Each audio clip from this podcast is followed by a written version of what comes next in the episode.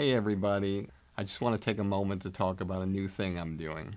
Over the years, many of you have reached out to me telling me how much you love the podcast, but also wish there were more personalized takeaways and more in depth interactions with our guests to hear what they think about comedy. This is why I'm now launching my new digital academy, Blueprint for Success. With exclusive interviews and comedy philosophies of stars and industry veterans, personalized versions of the industry standard podcast, commercial free, and one on one coaching time with me. Blueprint for Success will give you the powerful tools that will take you up the elevator beyond the competition and reach the highest possible levels to achieve your dreams. Whether it be stand up, sketch, improv, acting, writing, producing, directing, hosting, radio podcasting, social media influencing, or even if you want a career behind the scenes as a manager or an agent. Now I'm here to help, personally.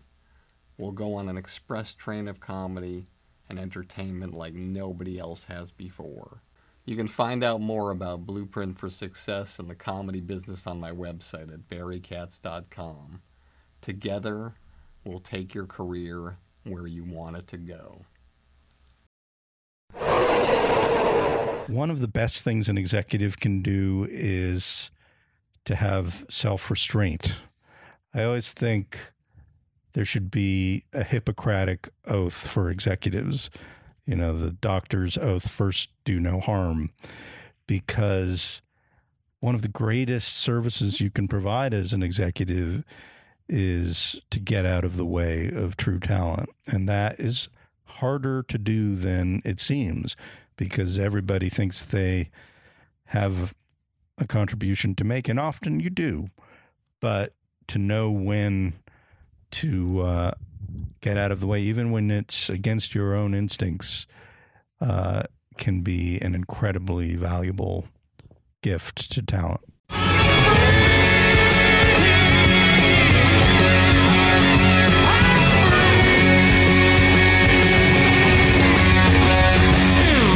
Welcome back to another episode of Industry Standard with me, Barry Katz. I am more than excited today, and which is hard to believe because if you ever hear me talk on these podcasts, you realize that I am really, really great at helping you go to sleep at night with my voice. But I am very excited because my guest today is David Kissinger, and this guy has run more companies than uh, God. I mean, he's he's been in the entertainment business uh, since I was sperm, and uh, and he just has such a long list of people that he's worked with and jobs that he's held. Uh, most recently, for seven years, he's been president of Conaco Productions. Did I pronounce that correct? Yes, Conan O'Brien's company. Why isn't it Conoco? Is it Conoco or Conoco? I like to give it a Hebrew pronunciation. Oh. Conoco. what actually is it? It's Conoco. Conoco. Okay, all right. I screwed up. There you go. Um, and uh, I have so many things to talk to him about, but as always, I like to do a uh, cold open to sort of give us six degrees of separation to my guest. And as always, uh, before I start, I just want to say this. I am so grateful for all of you for uh, the support that you've had with the podcast. It's it's I, I it's it's incredible. Like when I sat down with David before uh, I picked up the mic, he showed me that he subscribed to it, and it just I don't know. It's just hard to. You know, it's hard to believe that you know a guy 20 years in a certain capacity and he's listening to episodes of uh, of, of the show and, and getting something from it or, or whatever it is that uh, I, I, don't know. It's just it's just so humbling. I just I it's it's just you go into something, anything you go into, and you hope that you're going to make your mark or do something that, that has some kind of influence or some kind of effect on people, whether you're whatever profession you're in. And this was something I don't know if I've ever said this or not, but this was something that every manager I talked to every producer I talked to, every lawyer I talked to told me, do not do a podcast. There are no managers doing podcasts. There are no producers doing podcasts. There are no lawyers doing podcasts. There's a reason, Barry, why no one does podcasts. Because if you say the wrong thing, you're going to be fired. To which I said, hey, listen, I've already been fired. It's okay. I mean, I'm, it happens. I mean, it's going to happen again. It, uh, and they said, no, Barry, you don't understand. But what happens if your podcast is actually successful? I said, well, isn't isn't that the goal? Yeah, Barry, but your clients are going to look on the ratings and they're going to see that you're ahead of them, and they're not going to be happy. And I just thought, you know, I think it's a chance or a risk that you you have to take, and I would hope that client wouldn't say, "Hey, uh, listen, where were you for the last hour and a half? How come you weren't working on my career?" Uh, well, I was meeting with Chris Albrecht for an hour and a half oh, well, you're fired. You know, I don't, I don't think that's, you know, I, I didn't think that was going to happen, and it hasn't happened yet. But uh, it's it, it's it's a long race. So, um, but as I sit across here, I, am just so grateful that all of you are so supportive and and and, and that you get something out of it. And um, what I wanted to talk about uh, that I just came to me as I look across from David Kissinger, and he's running Conaco Productions, Conaco Productions, is I thought to myself how I felt during the time when Jay Leno and Conan O'Brien were going through that situation where The Tonight Show was being maybe unceremoniously removed from Jay Leno and handing the keys to Conan O'Brien. And I think about this and I have a lot of emotion behind it. And uh, I'll tell you why I have a lot of emotion behind it. Jay Leno, Jay Leno is one of the. If you if you know Jay Leno and you've ever been around Jay Leno, believe it or not, Jay Leno has a lot in common with Conan O'Brien. They're both known as two of the nicest guys to anyone who comes in contact with them. If you go and do a show with Conan O'Brien, you know, he'll come into your dressing room, he'll hang out with you, he'll talk to you, he'll make you feel like a million bucks. Jay Leno, you do the Tonight Show with Jay Leno, comes into the dressing room, how's your family, how's your kids, what's happening, makes you feel comfortable, always that way. Letterman, on the other hand, uh, which is a fascinating thing, is uncomfortable with the coming into the dressing room and talking with artists. As a matter of fact, only once in all the guests I think I've had on the Letterman show has he ever come in and said hello to them, and that was in passing from a hallway, and it was a chance meeting and I actually feel honored that I got to be a part of producing the first television show that Worldwide Pants did, which was Welcome to New York with Jim Gaffigan and Christine Baranski. And I got to meet Dave, and again, just a very, very reserved guy, perfectionist, but sort of uncomfortable um, with the contact of people that he didn't really know that well in his circle. So here, Conan and Jay, two people that every person in Hollywood would say they're not an asshole. They're not bad people. They're never, they're not people that you look at and say, "Wow, I don't want to be around that person." Now, because of what happened with Jay and Letterman, and because of the well documented stories of how Jay Leno hid in an electrical closet to get information so that he could get a one up on Letterman for the job for the Tonight Show, I think that reflected poorly on Jay. But Jay was the kind of guy that was very persistent. And if you listen to his interview, let's say on Mohr Stories with Jay Mohr, he'll tell you that his persistence paid off. So when he was waiting in line at the comedy store and there were four people in line before him for an open mic, and one guy said, Hey, listen, will you wait here? I'm just going to go get some weed. Other guy would say, "Could you wait here? I got a this girl called me. I want to go to the payphone and call this girl." Another guy would say, "Hey, listen, I can't hold it anymore. I got to go to the bathroom." And then he would be right there at the front of the line. And so Jay wanted the job, he wanted the gig, and he did everything he could to get the gig on the Tonight Show. And I think that always was across the bear for him because Letterman felt like it was his gig. I think I can safely say that David Letterman felt entitled to the Tonight Show job. He knew that Carson had talked to him and said, Hey, you're the heir apparent to this gig. You've done your time, done a more than a decade of service, the show there. You deserve to go up into that job. So Letterman never rallied, never. He knew the critics thought he was a genius. He knew the critics loved his show. He knew the industry loved his show. He knew Carson loved his show. And he knew Carson wanted him there. But what he didn't realize that there was more to getting a gig and more to getting what you want in life than hearing it from certain people who you think are the ones that are going to make the decisions or people are going to listen to.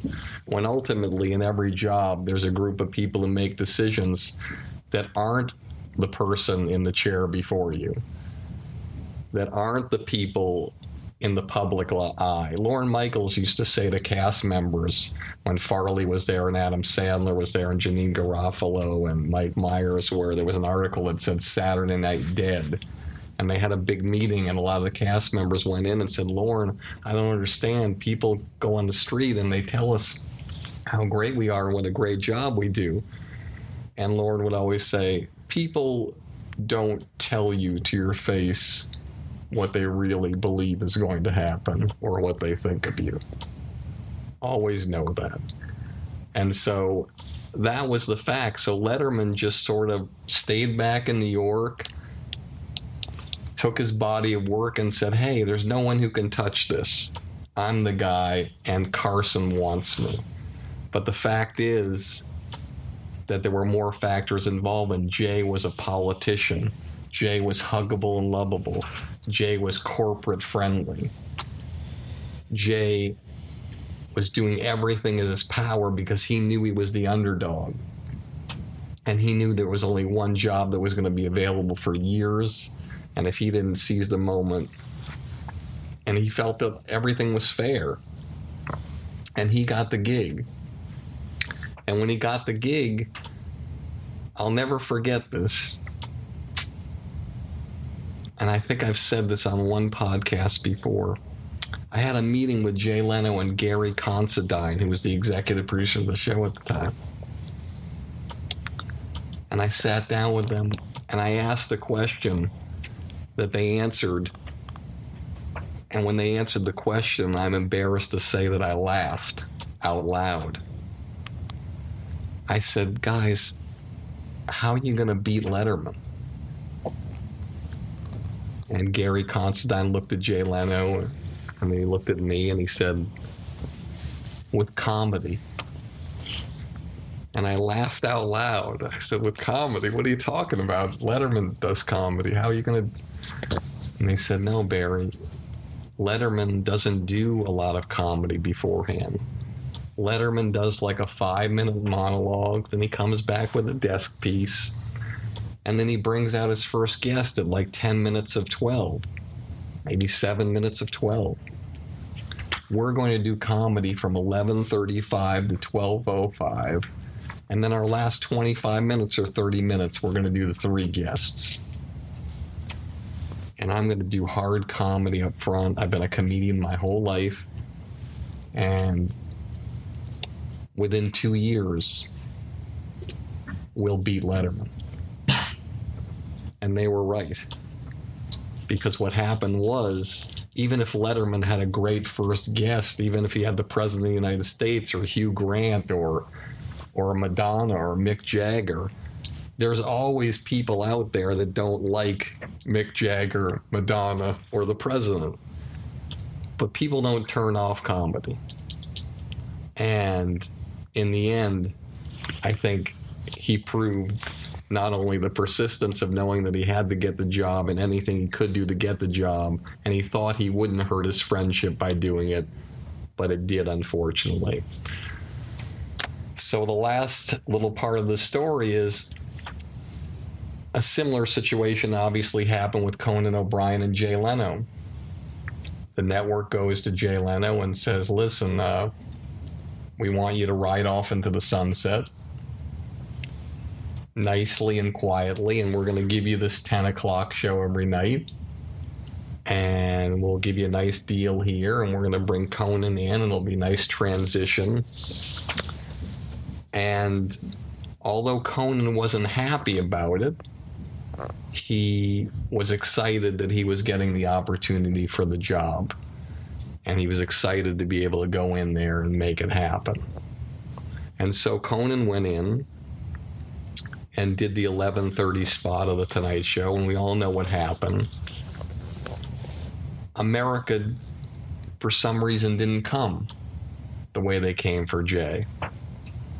And that's when things happened with Conan that surprised me because he was never a guy who ever pointed to any factor or anything like that.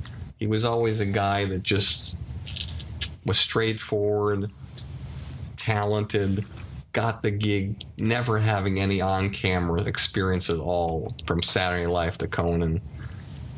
Put up with so many tough reviews in the beginning of Conan. Never addressed it really, just kept going forward, saying, I know what I gotta do, did it, and persevered. One of the most amazing stories. So then, as we all know, NBC went to Jay and said, We want to take off your show at 10. We want to put you on for a half hour from 11:30 to noon. And we'd like Conan to do midnight to 1. And Jay, company man, just said, Well, I don't want to cancel my show. I just got this show. I got all these people working here. We're doing this five day a week thing, but if you want, I'll do what you want. I've been with this company a long time. And he said, okay. And then they went to Conan, and Conan said, no. I'm not moving to midnight. This is the Tonight Show. I'm staying at 11:30 or I'm not doing it. And you could argue one way or the other what was the right or wrong thing to do, whether he should stick to his guns or not. In my mind, as I think back, I'm I'm actually respect Conan for sticking to his guns and saying, "Look, I signed up for the 11:30. That's the Tonight Show. It's not the next day show." And I don't want to be in the situation where Jay's on for a half hour and I'm on. I don't want to do that. I'm not going to do that. Which I thought was admirable. But then what was tough was the personal attacks of Jay Leno. Amazing people like Jimmy Kimmel took Jay Leno to school on a live broadcast on a big screen of The Tonight Show and Jay, true to the kind of person he was, he could have cut the whole segment, but he didn't. He kept it on, showing Jimmy Kimmel shitting all over him, saying how selfish he was to even engage NBC and be able to go on that spot. And so, one of the things that I learned there, which shocked me, was that even the greatest people in the world, even the most successful people in the world, even the nicest people in the world, and I'm sitting across from David Kissinger, who I swear to you on a stack of Bibles is one of the nicest human beings I've ever met in the business. We're all capable of making errors in judgment, even if we don't think they're errors in judgment. We're all capable of doing something or saying something that maybe might be better left said or kept to ourselves. Because whatever we do, whether we hide in a electrical closet, or we say a negative thing about one of our peers, or we go on live television and we dress somebody down on their own show, we can never take those things back. And they're always there on our permanent record card. And that doesn't mean that Jimmy Kimmel isn't successful. And that doesn't mean that Jay Leno isn't successful. Because talent always rules. And I love Conan O'Brien. I love his show. I love what he does. I love how he's persevered. And and I know he's on TBS and I know he's happy and he runs his own company and he sells shows. But in the end, if there was a true serum in his veins, I know that he'd want to be on the Tonight Show with that legacy continuing on. And I know that if he had to do it over again, I am sure that there are things that he might have done differently that would have helped him to create a situation where he had that franchise today and in the future for the next decade. So, again, my lesson to all of you is the fact that uh, I think that if you're going for something, again, make sure you do everything in your power to um, cover every cover every variable, do everything you can to make sure you get it, you keep it, and my guest, David Kissinger, is a great example of the fact of all these positions that he's held, that he keeps them, he's great at them. And yes, they have a finite point at each one. But in the end, when he leaves those positions, everybody looks at him with respect and honor. And I think in the end, even though Conan is a TBS, I truly look at Conan with respect and honor and I know everybody else does too. Here we go in three, two. This show will have laughter. I got everybody pregnant with Barry Katz and semen. I'm not comfortable with the tone this is taking. If you're undeniable, you will not be denied. If you want to be successful in show business, you get yourself a Jew white manager like Barry Katz. Being a manager is just turning no's into yeses. Creating holy shit moments. Undeniable. You fucking firing me up, Katz. I love this man. Is there anything else I should know? You're on. What? Now? I'm on the air. Barry Katz. Back in the house. House. House. Let's do this. Hey, everybody. I hope you're enjoying this episode as much as I am. If you made it this far and you haven't fallen asleep yet, then you must be the type of person who's serious about having a career in the comedy business. That's why I'm offering you my blueprint for success, a one of a kind all access pass into my knowledge and experience after over 40 years of working with the best of the best in this crazy entertainment industry. I'll tell you all the stories, all the philosophies, give you all the great special guests, and even give you one on one private consultations to help you expand, enhance, and skyrocket your comedy career. Just go to barrykatz.com and click on Blueprint for Success to learn more about my groundbreaking digital academy that I've created just for you. With it, we can take your career so far that one day instead of listening to this podcast, you'll be interviewed on it. I want to talk about a couple of things because I think this is what's so hard about television. Um, and you tell me if I'm I'm high here. Super fun night. Okay, I I happen to have a client uh, who was a, a recurring on the show, uh, Dana Doot, uh, and uh, I've been there great. A, a number of times on the show, and I found it to be a very, very original and unique show. I found her to be, you know, Louie Anderson always told me America loves the fat guy.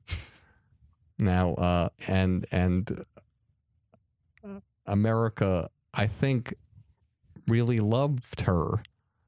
And when I saw her on the set, although it was in a different kind of way, she was a leader on the set. She was a force on the set. And I thought it was a very different take on on a half hour comedy. And I was really I thought it was produced really well. I thought it had great funny moments. I thought the actors and actresses were, were cast very interesting and well. I didn't think they were I thought they were well above average. When you when you look at a show like that and and and just America just doesn't rally around it. and and you're you know you're a smart guy, and so are the executives on your team and everybody at the network, and you put something forward, and it just doesn't take. What I mean, what do you say to yourself about it? Is there is there anything you can take from that, or the? Because I don't understand myself sometimes when I see something great, or that's well above average, that just people don't don't want to watch as much as as things that are very pedestrian and very very mainstream and very rehashed. And there was nothing about that show that I can even take of any show on television that was similar. And I'm back in the fetal position. uh, no, you know, I think uh, you're being very generous about the show. I think there was much about it that was wonderful. Uh, I think that sitcoms on network television now are in a kind of transitional moment, and we were somewhat symptomatic of that. We had an incredibly talented star in Rebel Wilson who had a sensibility that if she had been left unfettered would have taken the show in a darker, weirder, more subversive direction which probably would have made for a better show at the end of the day. I think she was trying to uh, conform to what she thought network television wanted, and sometimes that kind of made her uh, a little schizophrenic and made the tone of the show alternately very sentimental and then very um, edgy in ways that didn't mesh completely. But look, I'm proud of a lot of the work that was on it. And again, given time, would Rebel and John Riggi, who was the showrunner, and the other talented people involved, have found the John is incredible, incredible showrunner, a very special guy. Uh, so yeah, we didn't get that chance. As Conan has a little saying that I often think about, which is, you know, sometimes the souffle just doesn't rise. And so much of it is about serendipity. It's just getting all those ingredients at exactly the right time, and uh, something special happens. And coincidentally, uh, Pete Holmes. Now, this is a guy. If if you know Pete Holmes, you meet Pete Holmes. I mean, you you just want to just be next to the guy. All you don't you don't you don't you just want to be in the room with the guy as many moments as you can. You can't it's infectious. There's just something about him. He's a larger than life personality and he's got that kind of way about him that's just so accessible. And you would think that okay, this is the perfect guy to rally around to put a show on and you're betting, you're putting everything when you put a talk show on, when you put a sitcom on, as much as you want to say, you're not putting all your eggs in one basket because you develop sitcoms, you have things going. But when you put your name on a talk show and then you decide to put that talk show after your own brand and your own thing, you are that's the that's that you're all in you are all in and you are making a statement. If a sitcom gets canceled, hey, I tried, I did whatever. But if you put your name on a talk show, that's huge. And so you and the company and Conan, you put the bet on Pete Holmes. I don't know anybody who met Pete Holmes that thinks that that's a that was a bad bet. Now, granted, were there people out there that had more experience than Pete Holmes? Yes, but Conan got a talk show. He had no experience. So Pete had a thousand times more experience than Conan did when he got on. Again, when you look at something like that and it goes on and you, you have everything and you're working on everything and there's a whole group of people, there are like a hundred people working on this show and the network is behind it and, and, and, and what's great about, um, Michael Wright is he'll always say, you know, the whole thing is is finding great talent and get the fuck out of the way. And and but Conan was a guy who was a mentor. So so nobody had to get out of the way. If Pete ever wanted to go to anybody, go to Conan. How do I feel about this? What? And he had a mentor right there all the time.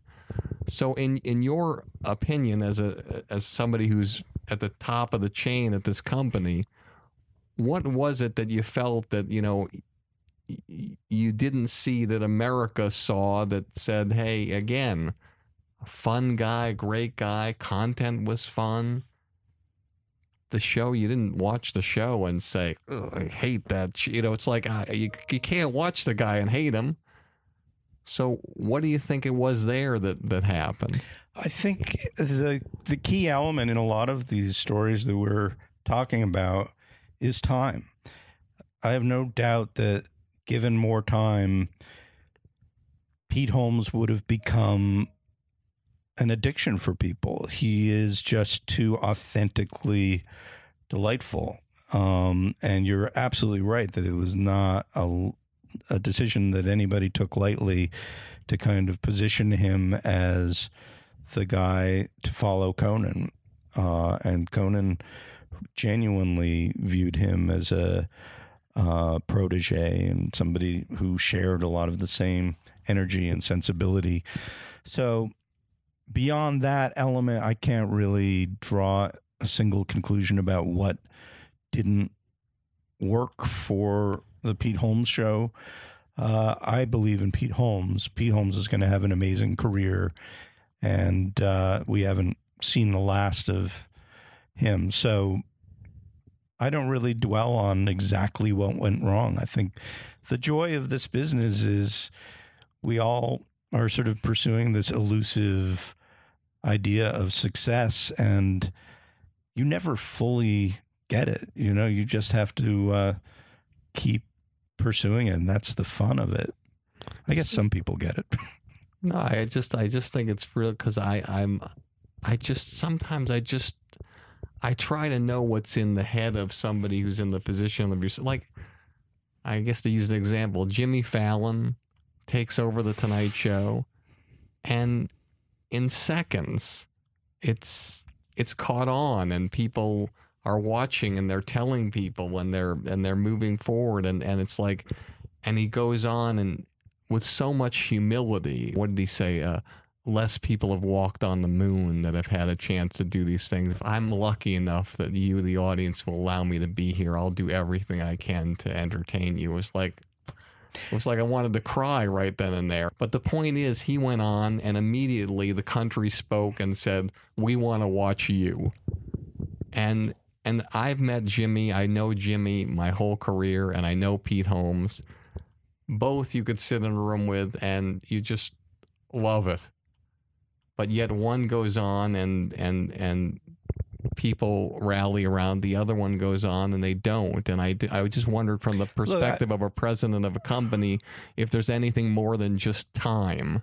Well, I think the stars have to align. It has to be an environment where the audience uh, is ready to embrace somebody. I think Jimmy has been positioned incredibly well. He's a very special talent. There's a there's no aura of uncertainty about it. He's been ordained to be the host of the Tonight Show. I think they've launched it brilliantly. There's a feeling of celebration that the show brings, a kind of unself conscious joy.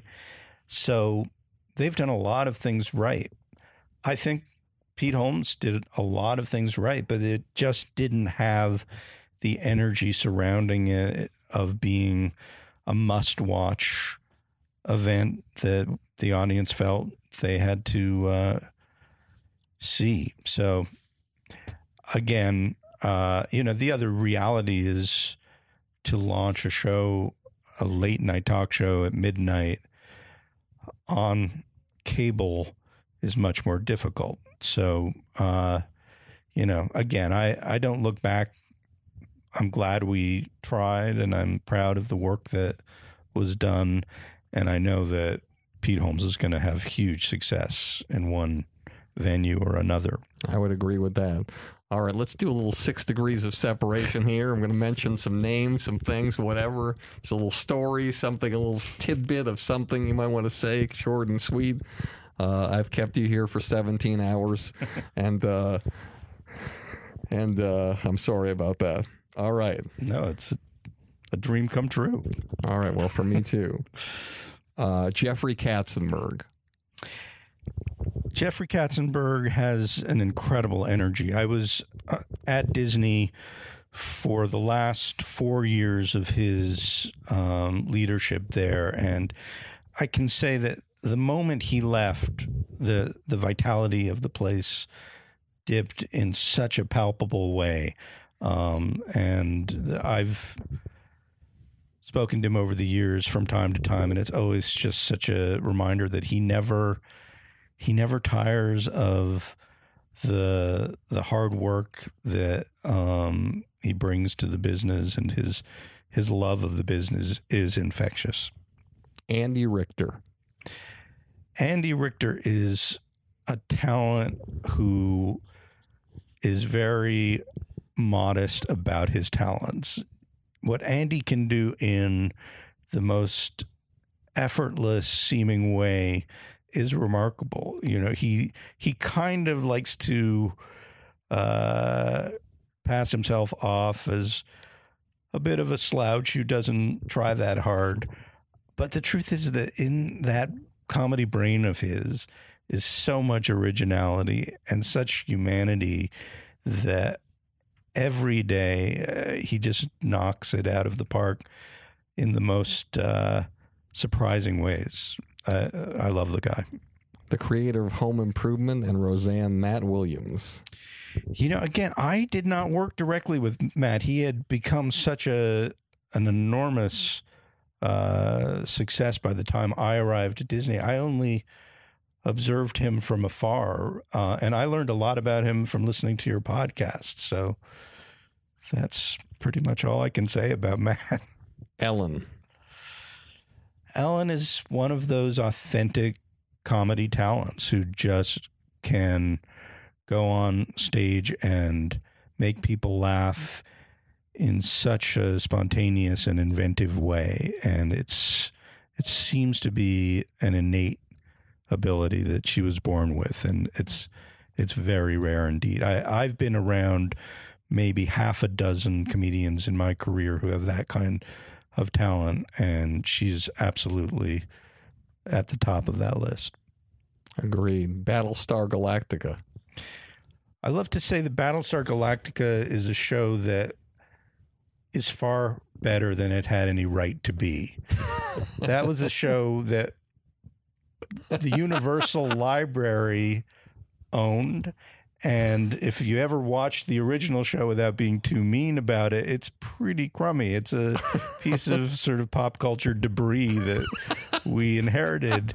And then, thanks to the uh, incredible producing talent of David Eick and Ron Moore, they turned it into this very profound, interesting, challenging, dark show that had a lot to say about the post 9/11 world, and uh, that was not something any of any of us expected, but it was it was pretty exciting to watch.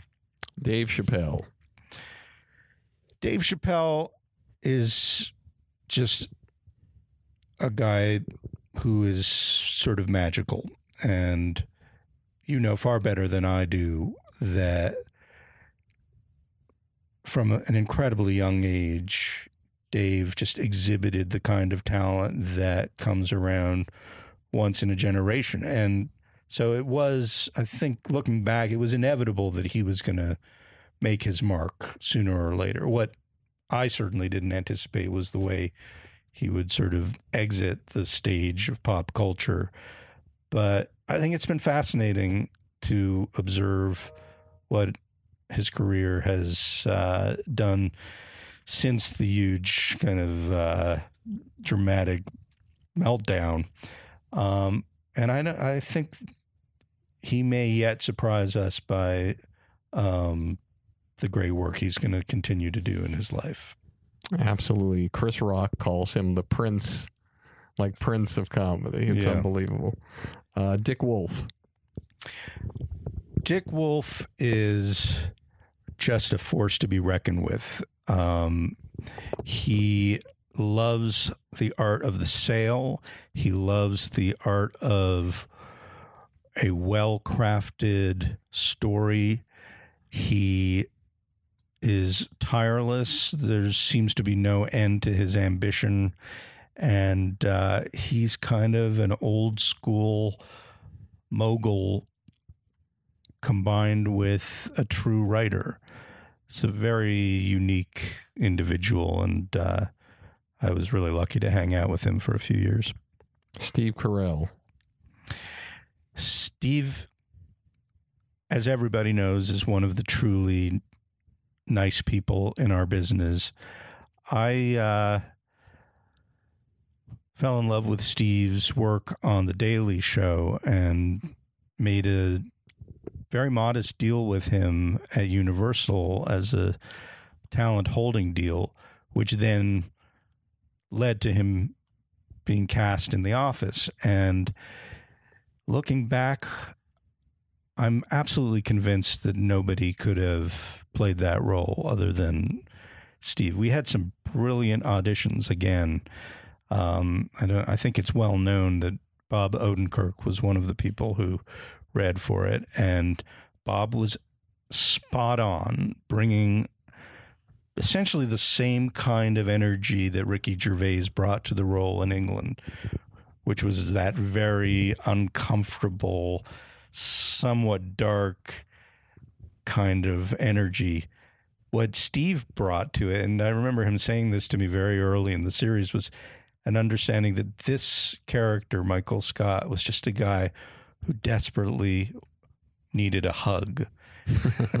and that sweetness and vulnerability made a lot of his very uh, bad choices forgivable and and actually lovable.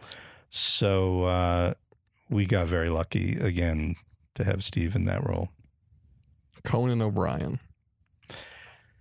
Well, I think I've already bowed to uh, the the greatness of Conan a lot in this podcast, but I, amongst other things, I I feel so blessed that I work for a guy who, aside from being an incredible talent, is just a genuinely thoughtful, dependable, loyal person.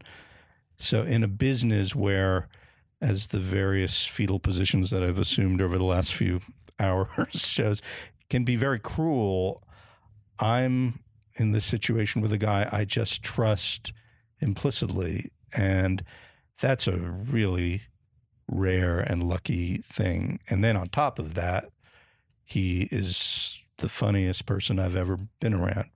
And I've been around some funny people, including you, Barry. Just not today. Before I get into the final stuff, tell me one story.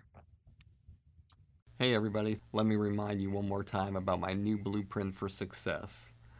It's a project I've spent months and months working on just to help you jumpstart your comedy career and beat the competition. Whether you want to do stand up, sketch, improv, acting, writing, producing, directing, radio, social media influencing, or even if you want a career behind the scenes as a manager or agent, Blueprint for Success will give you all the tools you need to take your career to the highest levels. With exclusive interviews, my top 50 commercial free episodes from industry standard, one on one coaching with me, and unprecedented access into my knowledge and experience from over 40 years in this crazy business. I guarantee you that with Blueprint for Success, you'll become the creator you've always dreamed of becoming. No one's asking me to do this. I want to do it because I want to help you become truly undeniable. So just go to barrykatz.com, click on Blueprint for Success, and start your incredible journey today. I truly can't wait to work with you to help you change the trajectory of your comedy career forever. with you and your dad that you look back on and you feel the sense of just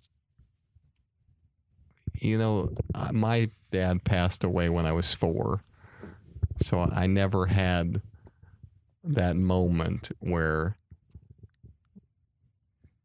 you could look back and you know the, it really makes you feel something inside that you'll always remember that moment or that story or that thing that happened that just you carry with you through every job, every experience, every relationship, everything you have. And um, I was wondering if there was some story or something you could share about your relationship with your dad, something that happened that sort of always goes back to and, and pulls at your heart a little bit.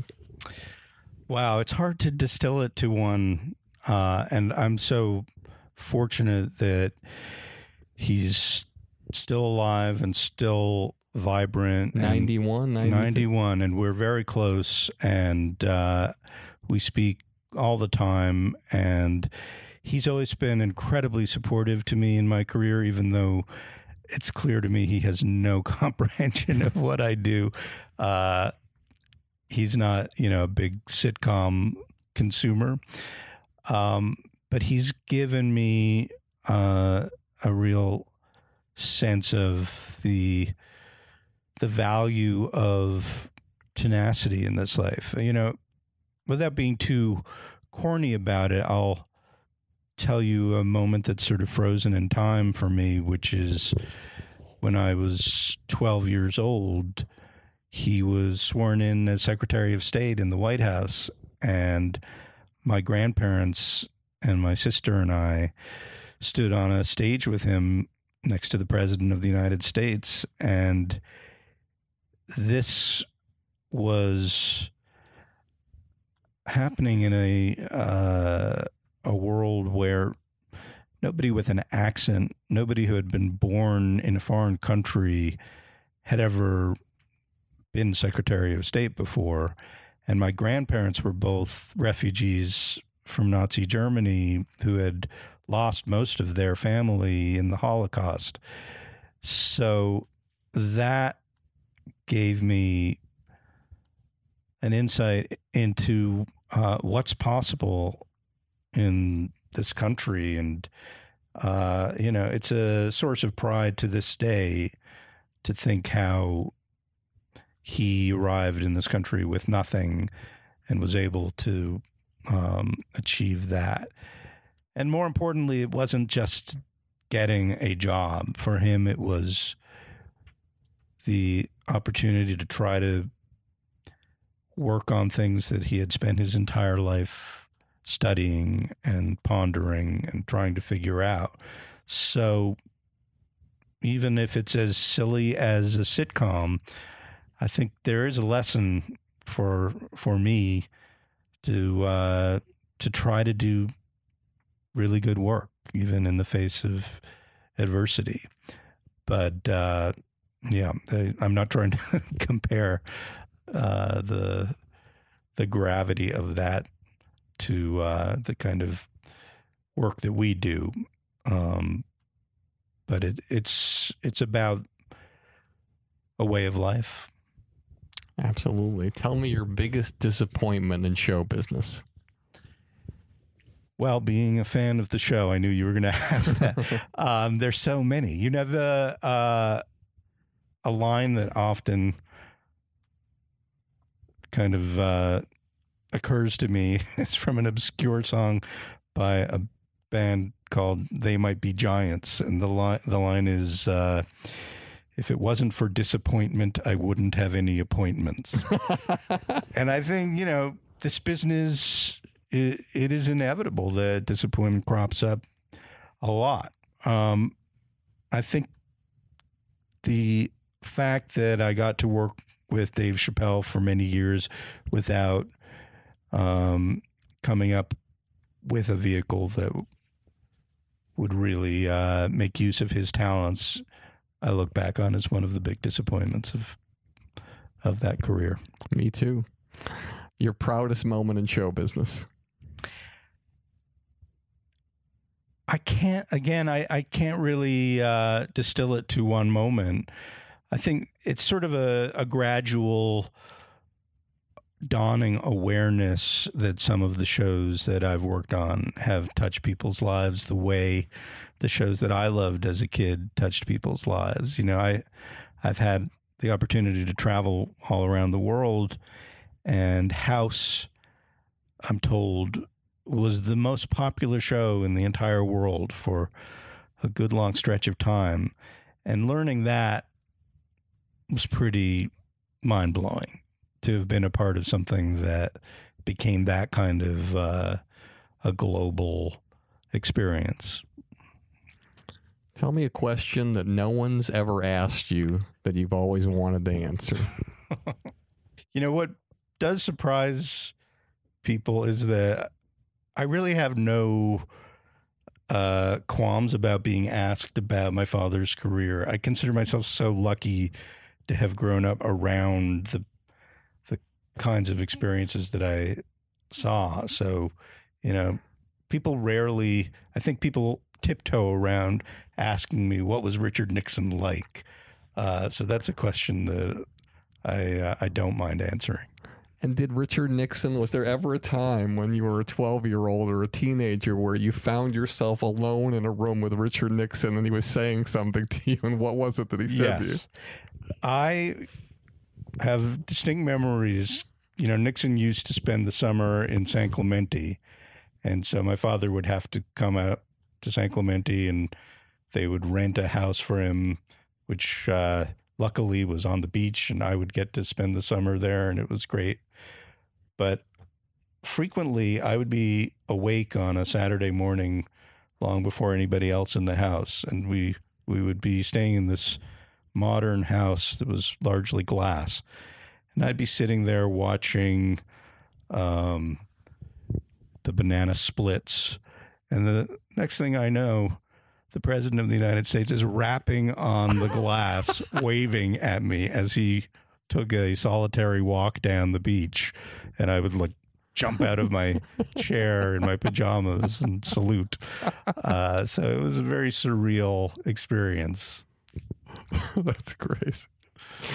All right, man. The last question that I always love to ask is you've been around so many executives, so many great artists. If you had to, what advice would you give to the young artist or young executive starting out that they're just trying to figure out a way to find their way to get to the point where they have the kind of artistic careers of Conan or Ellen or Chappelle or the executive careers of people like Jeffrey Katzenberg, Barry Diller, or even yourself? Well, in terms of giving advice to artists, I would say if they need advice from me, they're in big trouble. There's a big distinction. I would say, you know, truly the the talented people who have a burning desire to perform or write need no advice from the likes of me. That's uh, I would be very presumptuous to even offer advice for executives. I think the one perspective I have that I like to try to offer is one of the best things an executive can do is to have self restraint. I always think there should be a Hippocratic oath for executives. You know, the doctor's oath first do no harm, because one of the greatest services you can provide as an executive is to get out of the way of true talent. And that is harder to do than it seems because everybody thinks they have a contribution to make, and often you do. But to know when to uh, get out of the way, even when it's against your own instincts, uh, can be an incredibly valuable gift to talent. Well, David Kissinger, you have been a gift today, man. this has been unbelievable. This has been so great. I, I can't even tell you how inspirational this is going to be to so many different people. And I'm only embarrassed and sorry that I didn't reach out to you sooner to come on the show because uh, um, uh, people are going to love this. And I'm very grateful. Thank you so much for coming. Thank you. I'm thrilled to have been here. As always, this has been Industry Standard with me, Barry Katz. And if you like the show, tell all your friends. And if you don't like the show, tell all your friends. You get all the money, drive that fancy car. All the people love you, cause you're going far. Life is for the dreamers, they have all to gain. It's never quite over till it all feels the same. You pick your own poison, dig your own